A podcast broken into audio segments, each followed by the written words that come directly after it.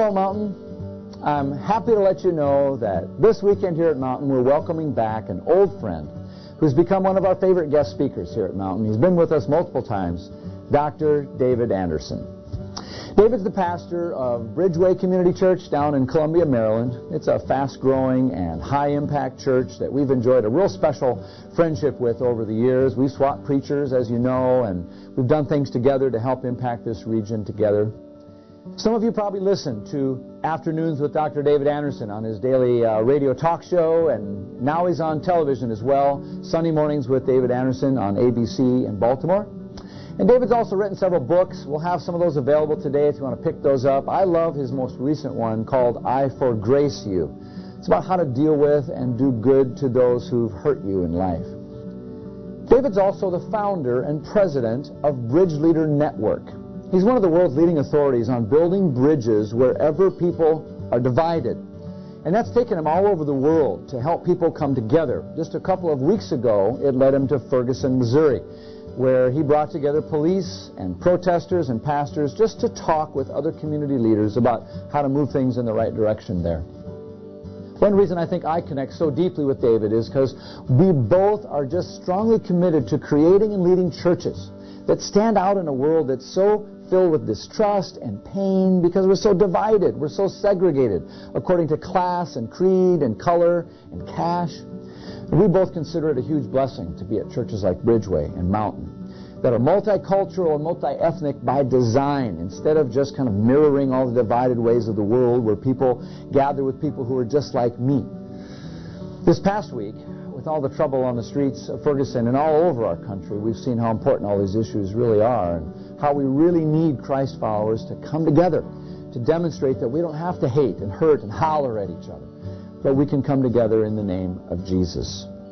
And nobody believes that more deeply than David Anderson. That instead of hollering from our side of things, we can move together by God's power and grace. And to do that, you need a bridge. And David's a bridge builder. And he knows how to help us be bridge builders too. And that's what we're going to talk about today. I love this guy, and if you haven't met him yet, I know you will too. You know, I told you how Tom Moen and I were able to spend last week on a mission trip. Well, David and his daughter, Asia, were in Ecuador with us last week. We had a great time, and it was just a, a super experience to be able to uh, do ministry side by side with David and, and his daughter, knowing that they care about the same things that we at Mountain care about, you know, planting new churches and caring for kids in the name of Jesus. As we were getting ready for our last flight home, I got to tell you, my feet were aching. I was hurting. We were hanging around the airport. And I just went up to David, and I laid down, and I said, somebody's got to help me with my aching feet. And you know what kind of friend he is? Right then and there, he gave me a big old foot massage. That was very, very, very nice. Uh, so not only is a great leader, he's a servant, folks. So, you know, Jesus washed people's feet. David rubs them, I guess. I'm sure after the service today, he'd be happy to give every single one of you a nice long foot rub. You just go up and talk to him about that. Right now, let's just give a big, huge welcome back greeting to our friend, Dr. David Anderson.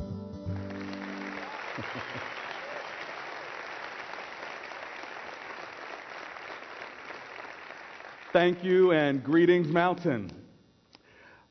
I'll give every one of you a foot rub right after the service. Just stand in line. You got to be patient. It takes a while. But I tell you what, it was great being with uh, your pastor, Pastor Ben, and his daughter uh, Ellie, as well as Pastor Tom, his daughter Becca, along with my daughter Asia, trying to help lift uh, very, very poor children out of extreme poverty with Compassion International and Stadia church planting ministry. So it was great to be able to be there uh, with them. You have a great pastor, you have a wonderful church. It's been great to be with you this weekend. So thanks a lot for letting me hang out with you for the weekend. Appreciate that.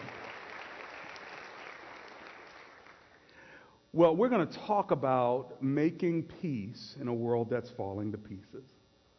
All over the world, there are problems, whether it's in the Middle East or whether it's in uh, Korea or whether it's right in the streets of our own of our own nation. There's a lot of places that are falling to pieces. Maybe even in your own life, uh, you may have some areas that are falling to pieces. We're going to talk about what it means to make peace when the world is falling to pieces.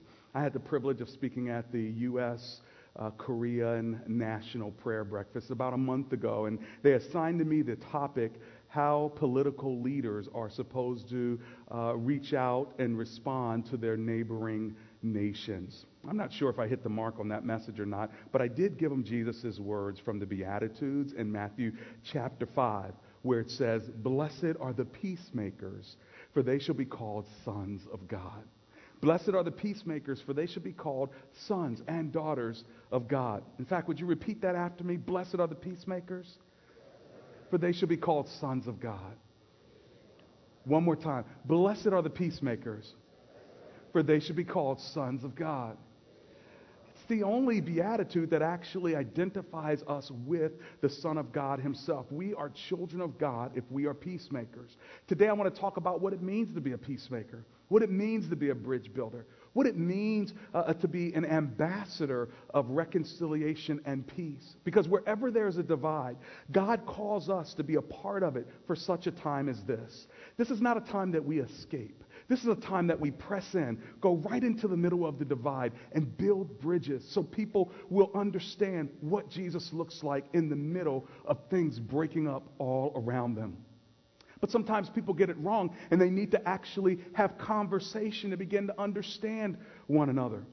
You know, earlier this summer, I did a, uh, a, wedding of a neighbor, and I had several friends that got married over the summer. And maybe you went to a wedding sometime uh, recently as well. But you know how weddings are, where they have that beautiful bridal uh, party, and, you know, down the center aisle of the church comes the guy and the girl walking together with the music going and all. But right after the bridal party comes down, right before the bride comes out, there's this little person carrying a pillow, walking down the aisle in this case, is a little five year old boy with a pillow, and now he's about to come down the aisle. They call that little dude, what do they call him? The ring bearer. And so here he is taking his job seriously. He has his pillow and he comes to the back of the church. And right when he gets to about the third pew from the back, he turns to one side of the congregation and he goes, Rawr! and he just growls at them. Then he continues to walk a few more pews down to about the middle of the church. He turns to the other side and he growls at them. Rawr! And the crowd is just cracking up. They're laughing. They're thinking, you know, kids are so cute. They'll do anything, anything. And so finally he gets down to the front where the altar is, turns around to the whole church, and he growls real big. Rawr! Then he sits down and the rest of the wedding happens. People are wondering, what was this kid doing? And so after the wedding's over, everybody wants to know, what was little Johnny doing? Little Johnny mom pulls him by the ear, sits him down, and says, Son, what, what were you doing? With these big innocent eyes, he just looks up at her and says, Mommy, I was just trying to be the ring bear. Oh. the ring bear. And he was doing his job so very well. But you and I know there's a big difference between a ring bear, where someone growls, and a ring bearer. Just add a couple letters, an E and an R, and it changes the meaning of everything to be someone who carries something with honor and with, with dignity down the aisle of life. And sometimes that's what happens in our world. We miss one another communications wise, and we, we miss one another's feeling. We miss what one another is understanding and trying to assimilate assimilate, and before you know it, people are growling at one another like bears, Rawr! instead of holding one another with dignity. And it takes conversation to help us understand one another. I often believe, and I've been working on this for a few years, that comprehension begins with conversation. When you set a table in the middle of the divide and you say, Come to this uncommon table, let's have a conversation, we can begin to, to know one another better. It doesn't mean we're always singing kumbaya, and it doesn't mean that all the issues are going to be solved just through dialogue. But if you don't have dialogue, when you stop communication, you begin to fill your narrative in your mind in the silence about the other group or about the other person. When we say we won't talk to a nation or talk to a country or talk to a people group, or when you say, I'll never talk to you again, what that does, it creates a separation. And you know, even in marriages, when the communication stops, the marriage begins to die. And so we went into Ferguson understanding that, listen, this is not a one verdict issue. This is not a one circumstance issue. This is an issue of healing that's going to take a long time, and it's beyond just this one incident. There's something bigger there. And our goal is not to go in and advocate for one side or the other. Our goal is to be ambassadors of reconciliation, uh, bridge builders, if you will. Let's go to the middle and pull together the five P's the protesters, the police, the pastors, the private sector business folk and the politicians. Let's pull them together and let's have a conversation. It went so well and so bad at the same time that everyone knew that we needed to keep talking. So after hours and our meeting was done, the folks said, Would you please stay another day? We were on our way to another city, but we changed all of our flights, and my team was with me even today, who travel with me. Parts of my team said, you know what, we'll take care of the flights, we'll take care of the details, let's stay another day. And the next day, they brought more police officers, they brought more protesters, and we had conversations. I'm not telling you these conversations were easy. But I'm telling you, for such a time as this, God has created bridge builders like you and me to get into the fray, to represent what Jesus Christ would feel and look like in that moment. To give you a picture of what this looks like, let me show you an angry photo. And this angry photo is of a police officer, uh, Jeffrey Luer, who oversees the Ferguson Police Department, who has to stand and take words that are coming from a 19 year old girl by the name of Deja and a young man by the name of Mel. Now, if you're in the mind of Mel and in the mind of Deja, can you imagine what they're feeling? What their rage is speaking? They don't know this man, but they're talking to this man, screaming at this man. And this man, what is he thinking? What is he thinking about them? What is he thinking about whether he's going to make it home tonight or not? What is he thinking about, boy, I wish this would have never happened on my watch? Who knows? But this picture was taken from the news, all right? Now, after our meetings, I want you to see another picture. Check this picture out.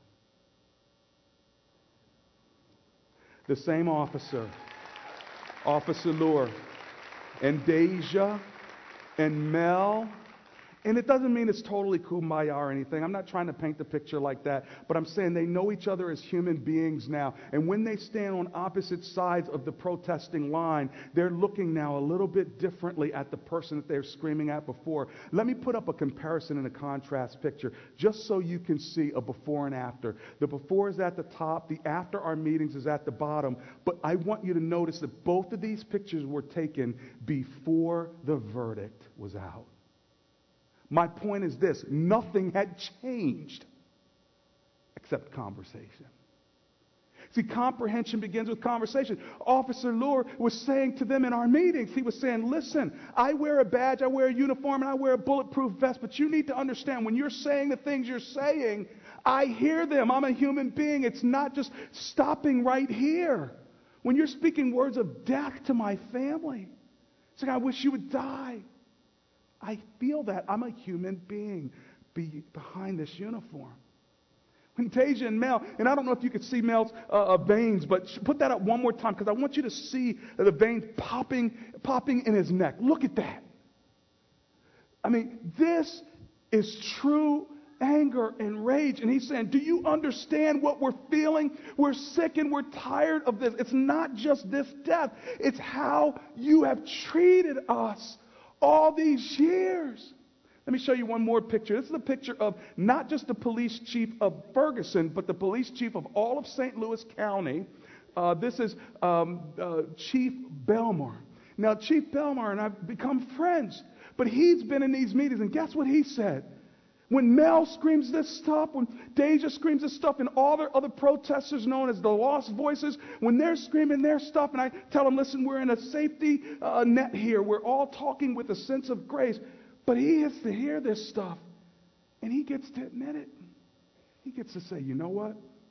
I have to tell my police officers to slow down, get off the cell phone, get off the computer, roll the window down and say hello.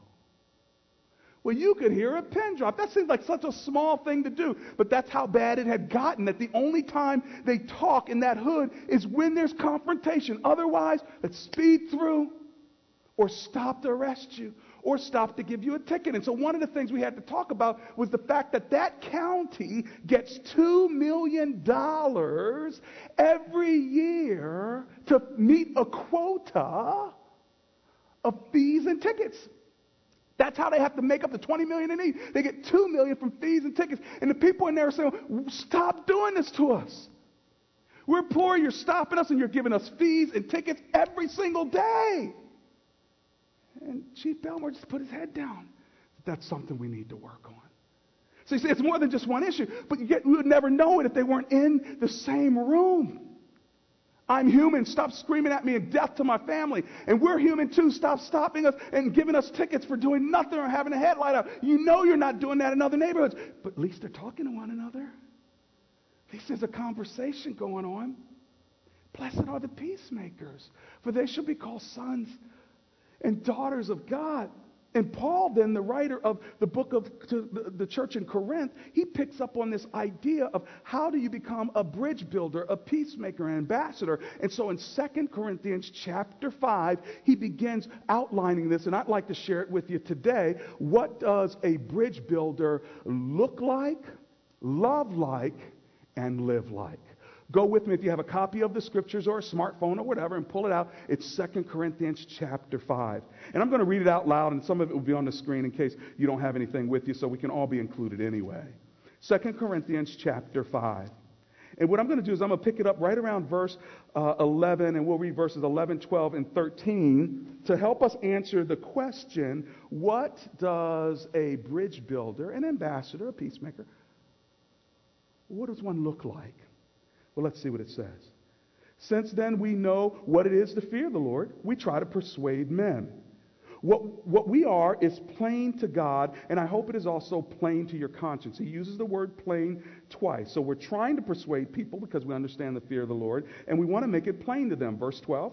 We are not trying to commend ourselves to you again, but are giving uh, you an opportunity to take pride in us so that you can answer those who take pride in what is seen rather than in what is in the heart. Verse 13 if we are out of our mind, it is for the sake of God. If we are uh, in our right mind, it is for you. Let's stop there. His whole point is listen, we're just trying to make the gospel plain to everybody, and we're not trying to commend ourselves to you again as we did in chapter 4. We're not trying to uh, bring smoke and mirrors so people can be deceived to get our message. We're not even trying to make things complicated and confused. We're simply trying to make it plain. Even though we may look weird or ridiculous to other people, we are commending ourselves to you, and we're trying to make the gospel plain. We're not wiping our foreheads with the sweat on our brow and then selling it to you for $59.99 so you can have the same anointing as me. We're not doing that. It's not smoke and mirrors. We're just trying to make it plain. But there's somebody else on the face of the planet, the small g God of this age, who is making things confusing. He's known as the author of confusion, and this is Satan. We think people are smart when they make things real complicated. You want to know who the smart ones are? Is when they take something real complicated and they make it plain. They take something that is confusing and they make it simple. God is the most complex, intelligent being in the, the universe, and yet He has made the gospel so plain that He sends His Son Jesus. And Jesus is the example of God's love for us. And while we were yet sinning, Christ died for us. The plain gospel is that God loves you. And he sent his son Jesus to prove it. And he died on a cross for all of your sins to pay the penalty of our sins. He rose again from the dead so you and I could rise again too, so we could be with him forever. He loves us so much, he actually wants to spend forever with us, even though he knows we're all whacked out and screwed up. That's the kind of God that you love. That's the kind of God that loves you. That's as plain as it gets. But if you go back to chapter 4 with me, keep your finger in chapter 5 and just back it up one chapter, let's see what exactly this bridge builder looks like. We'll pick it up in verse 1. Therefore, since God's mercy, uh, since through God's mercy we have this ministry, so it's not because we're uh, great people, it's because God's been merciful that we even have this ministry, we do not lose heart. Verse 2 Rather, we have renounced secret and shameful ways. We do not use deception, nor do we distort the word of God. On the contrary, by setting forth the truth, how?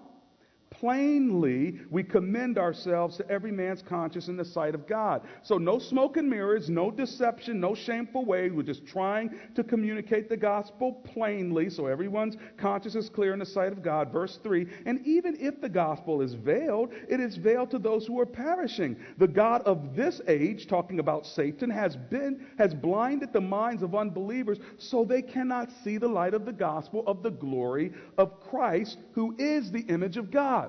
So the glory of Christ is the image of God. We're all born in God's image, created in God's image, but the glory of God is found in the Lord Jesus Christ. So you want to know what God looks like, you look at Jesus Christ and you begin to see the representation, the heart of God. Let's keep going in verse 5.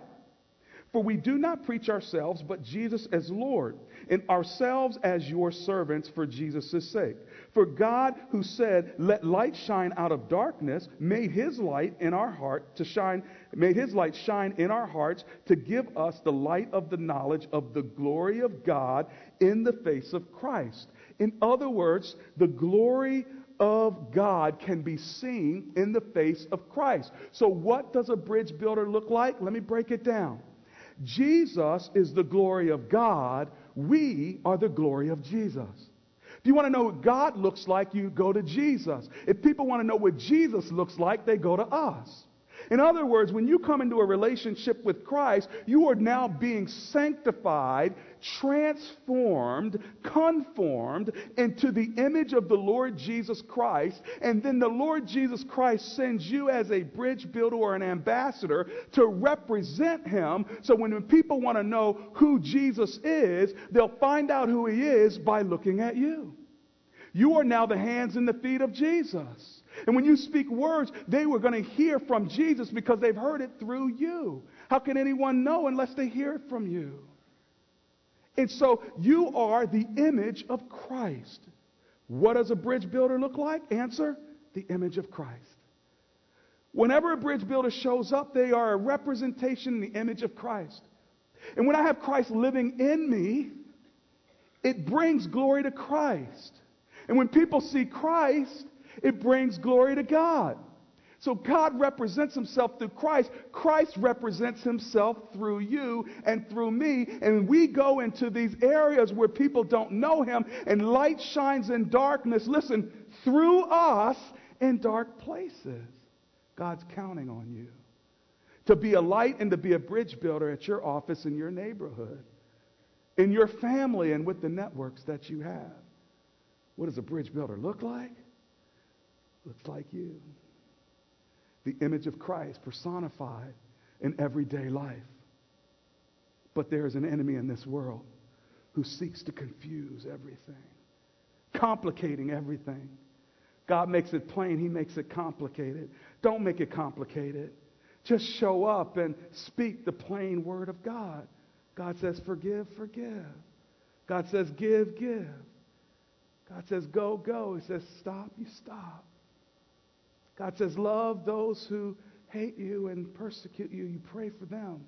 I didn't say it was easy, I said it was plain. There's a difference, isn't there? You say it's plain to forgive, but it just ain't easy. this is why we need the help of Almighty God. And so he doesn't stop here. He keeps going. And so what does a what does a bridge builder look like? Answer, the image of Christ. But what does a bridge builder love like?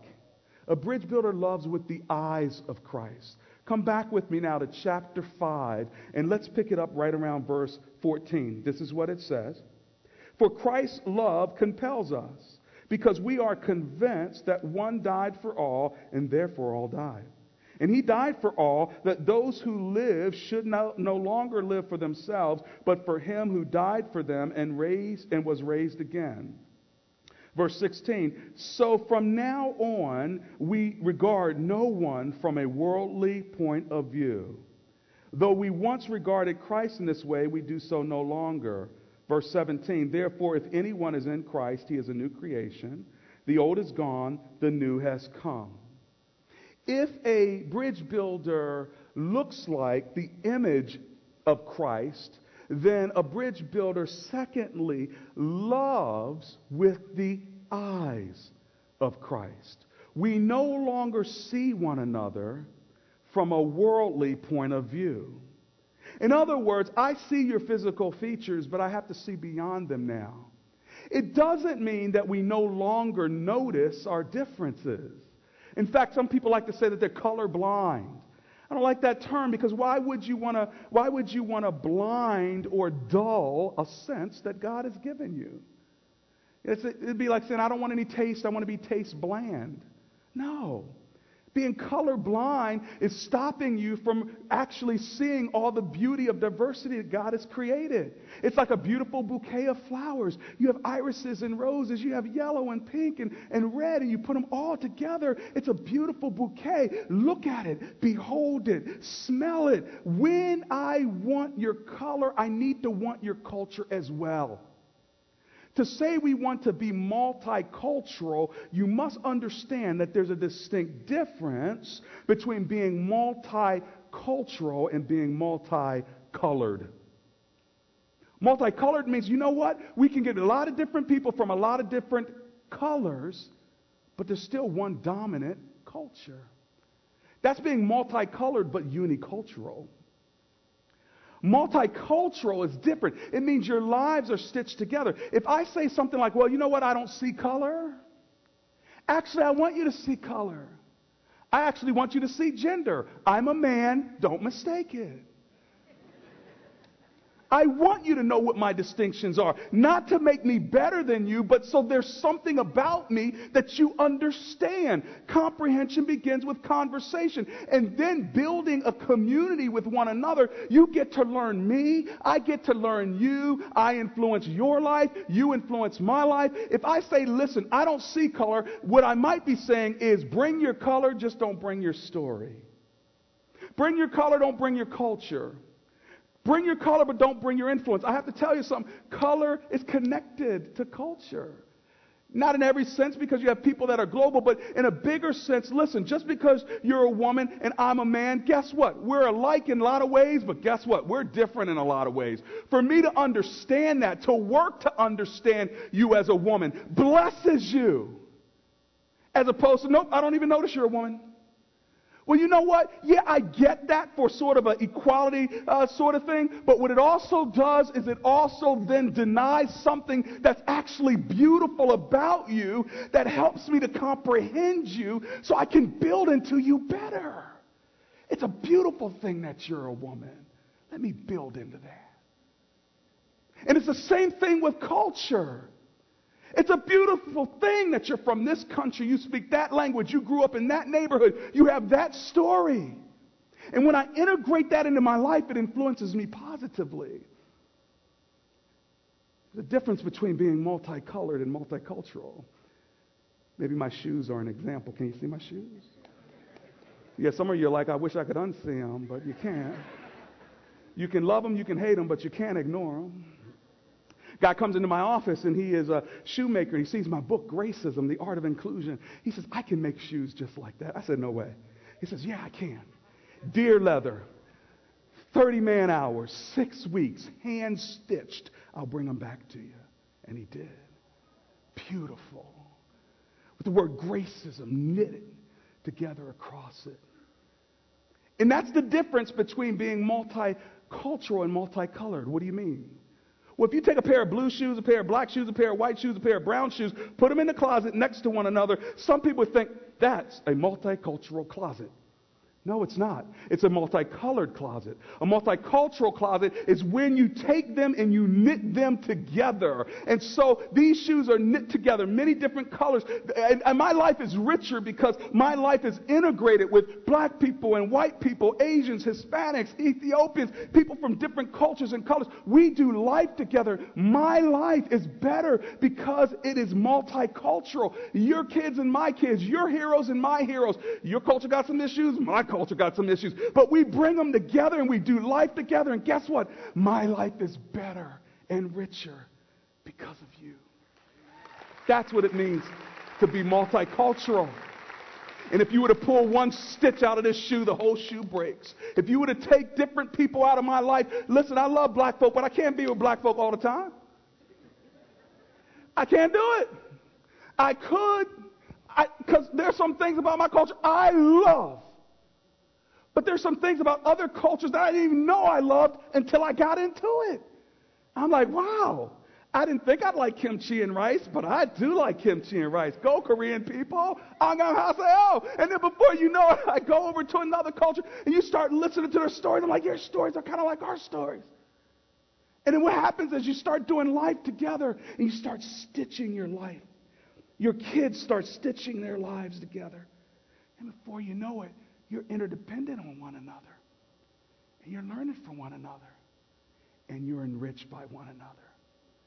So when, when Paul talks about this idea of seeing one another, but no longer from a worldly point of view, he's not saying ignore the flesh, but he's saying because you are followers of Jesus Christ, old is gone, the new has come, you're a new creation. That means you have new eyesight, and that means you see beyond the flesh into spirit. That now you realize that every person is a spirit being in a physical body. That now my spirit can connect to your spirit. I don't just see you as a woman. I don't just see you as, a, as an Asian man or a Puerto Rican sister. I now see you by the spirit. I go beyond the flesh, recognizing it, appreciating it, celebrating it, but now spirit to spirit. Every person's a spirit. Beyond a police officer's uniform, police officer's uniform, beyond someone's color, class, or culture, you're a spirit. And you see, you're, be- you're the best bridge builder when you understand that everyone's a spirit. And when God relates to you, He relates to you way beyond the physical. He says, Simon, this is your name now, but you will be called Peter. You will be called Rock. He somehow knows how to relate to who we were, who we are, and who we will be. He knows all of our mess. He knows everything we've done, will do. He still loves us anyway. What a God. Because He's a God of spirit. He's a God of spirit. He knew you when you were 15. He knows you when you're 35. He'll know what you're going to do by you're 45. And by the time you're 70 or 80 or 90, he's with you all the way. And he's seeing what you're doing at 15. He's saying, yeah, but my spirit's going to be working on him. The work that I started in her, I'm not going to abandon it. I'm faithful to complete it until the day of Christ. You see her now, Wait till I work this testimony out in her. You see him now? Wait till I work this testimony out in him. He don't know what it's like to be unemployed yet, but he doesn't know what's going to happen 2 years from now. But it's that unemployment that's going to lead him to his knees. and when he gets to his knees, he's going to meet me at a place he never met me before because before then he wasn't dependent on me. He didn't tithe, he didn't give, he didn't pray. So sometimes what God needs to do is break us so we'll fall to our knees and it's at our knees that we begin to know the one who loves us. And it's there that he begins to sanctify us and change us and mold us into the image of Christ. And we begin at a spirit level to change in ways that otherwise we would have never been able to change. I think Deja. I think Mel. I think Officer Lure, Officer Belmar, Officer Ron Johnson. I think something's happening in the spirit beyond what's going on now. In fact, in one of these meetings, man, I have to tell you, I got kind of pastoral on them. I didn't mean to, but you, you should have seen it. It was, it was happening, right? They're talking, and this stuff is going on, and they're using certain kind of language and everything. And it was getting hot. And I stopped. I said, hold it. Stop. I said, how many of y'all are followers of Jesus Christ? Raise your hand. Half of them raise their hands. I said, listen, the other half of you, I'm not even judging you. Just chill out for a minute. We got to have a family meeting with the other ones. And I said to everybody who's a follower of Jesus Christ, you have the Spirit of God in you. And God does not give anybody here a pass to act mean, to be unkind, to be a jerk, to say anything that's dishonoring to God, themselves, or their fellow man. The fruit of the Spirit is love, joy, peace, patience, kindness, goodness, gentleness, faithfulness, and self control. And God's Spirit wants that to be in you, whether you're a protester or whether you're a police officer. And you could just see in the room, they're like, dang. Shoot. you know, why? Because at that moment, I wasn't talking to protesters. I wasn't talking to police. I was talking to spirits. See, only a spirit can receive that. You got to understand how powerful it is when God gives you eyes to see spirits because you are a spirit and I'm a spirit. I love the spirit in many of you. But have you ever been in a situation where someone's spirit was jacked up? Or like you went into a place and you could just tell there was like a evil spirit or something? You can't explain it. There's no logic to it. You were just walking by and you're like, you know what? My spirit's not feeling that. I'm just going to keep moving. Has anybody ever had that uh, feeling before? You can't explain it with your mind. You can't rationalize it. You just know there's something about that person's spirit or about that organization's spirit. It's like, no, no, no, no, I need to keep moving. If that's you, listen to that. Because your spirit receives things quicker than your mind. Your mind is still trying to put it in a language that, that you've been taught, a formulation that you've been taught, but your spirit already caught it. And sometimes your spirit can say, you know what, I love all my uncles, but that uncle, something's up with him. Let me just stay away. God put that in your spirit. Listen to it. Before you can justify it, hear it. Because you are a spirit being. That's why when my friend uh, Chris died just about a month or two ago and his body was in a coffin, I touched his body and it was cold. Why? His spirit's gone. That's just a shout. That's why if somebody's in a coma and you can't hear them tell you, but I accepted Jesus Christ as my Lord and Savior, it's okay. They may not be able to talk to you, but do you know the Spirit of God can talk to their spirit? You may have an autistic child and you're wondering, how do I lead them to the Lord? Guess what? He or she may not be able to communicate to you because they are mentally challenged, but that doesn't stop God from communicating spirit to spirit. God has a way of talking to folk, even if we can't communicate to them, even if they're on the other side of the world. Maybe they've never heard the gospel in a way that you've heard it. When the Spirit of God speaks to the spirit of a man, he can communicate things. He can deliver things. He can rescue things.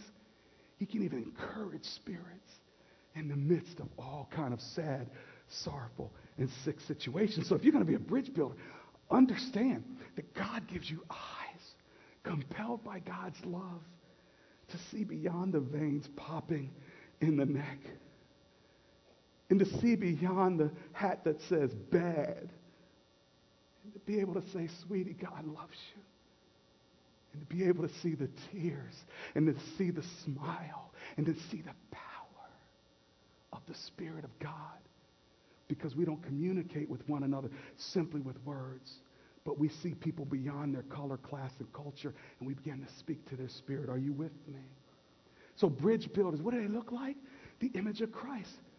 What do they love like? The eyes of Christ. Well, how do they live?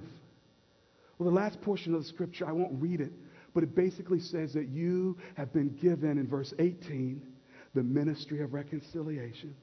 In verse 19, the message of reconciliation.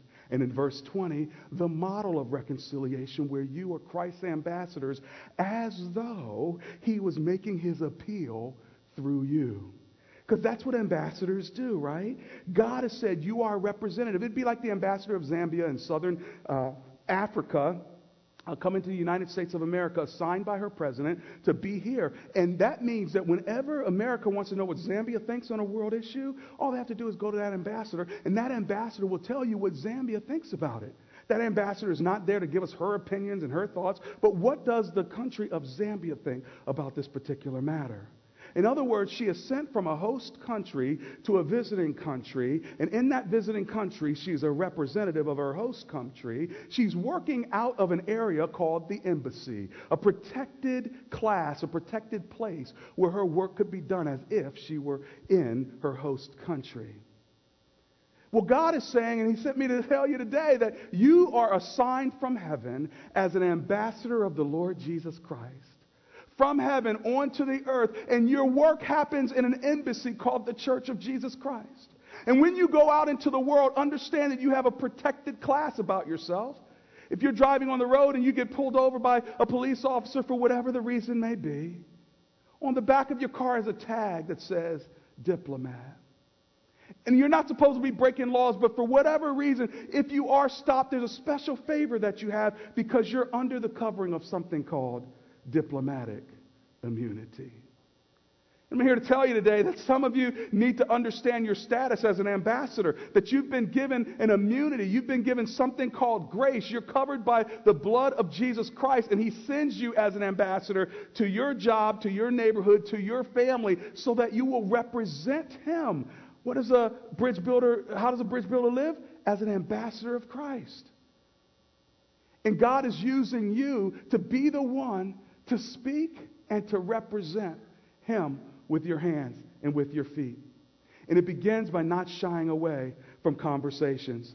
In fact, there's a conversation that I had with a, a, white guy that I lived with for years before I married my wife, Amber. His name is Brent. He was an accountant, and I asked him to move out to the area to start Bridgeway Community Church with me. And he says, No way, man. It's going to be multicultural. I'm not interested.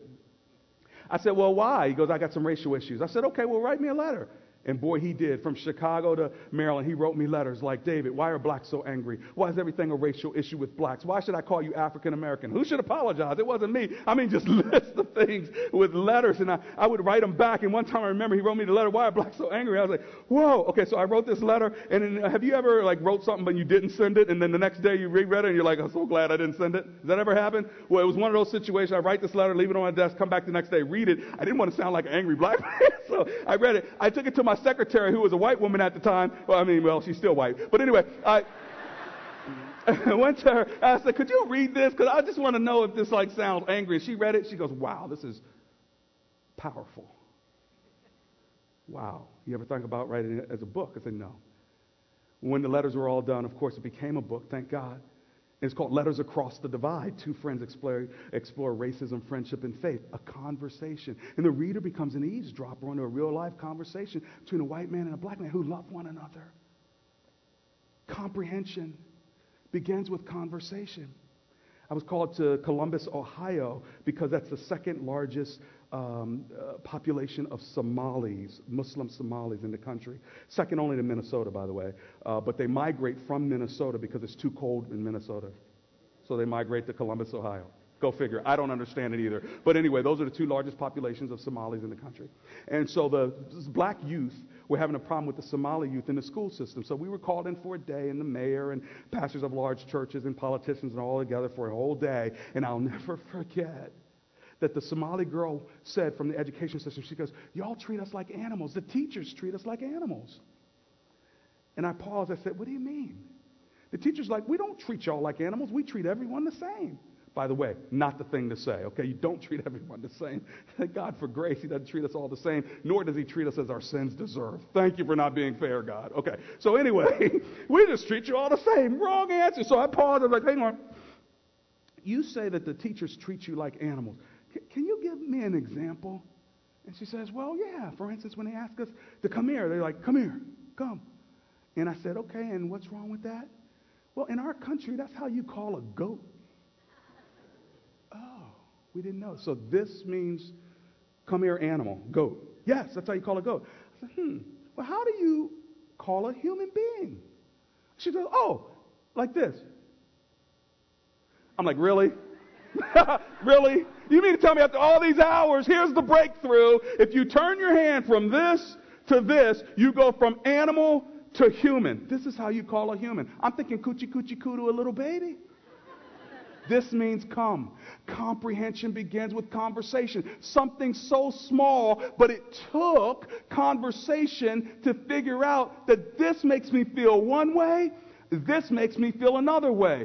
Stop speeding through, roll down the window, get off your cell phone and say hello. It's not ring bear, it's ring bearer. It's not come animal, it's come person. Small things make big differences through conversation. Comprehension begins with conversation, and the African proverb is still true that from afar I thought you were a monster. When you got closer, I thought you were an animal. When you got closer, I realized you were a human being. But when we were face to face, I realized you were my brother.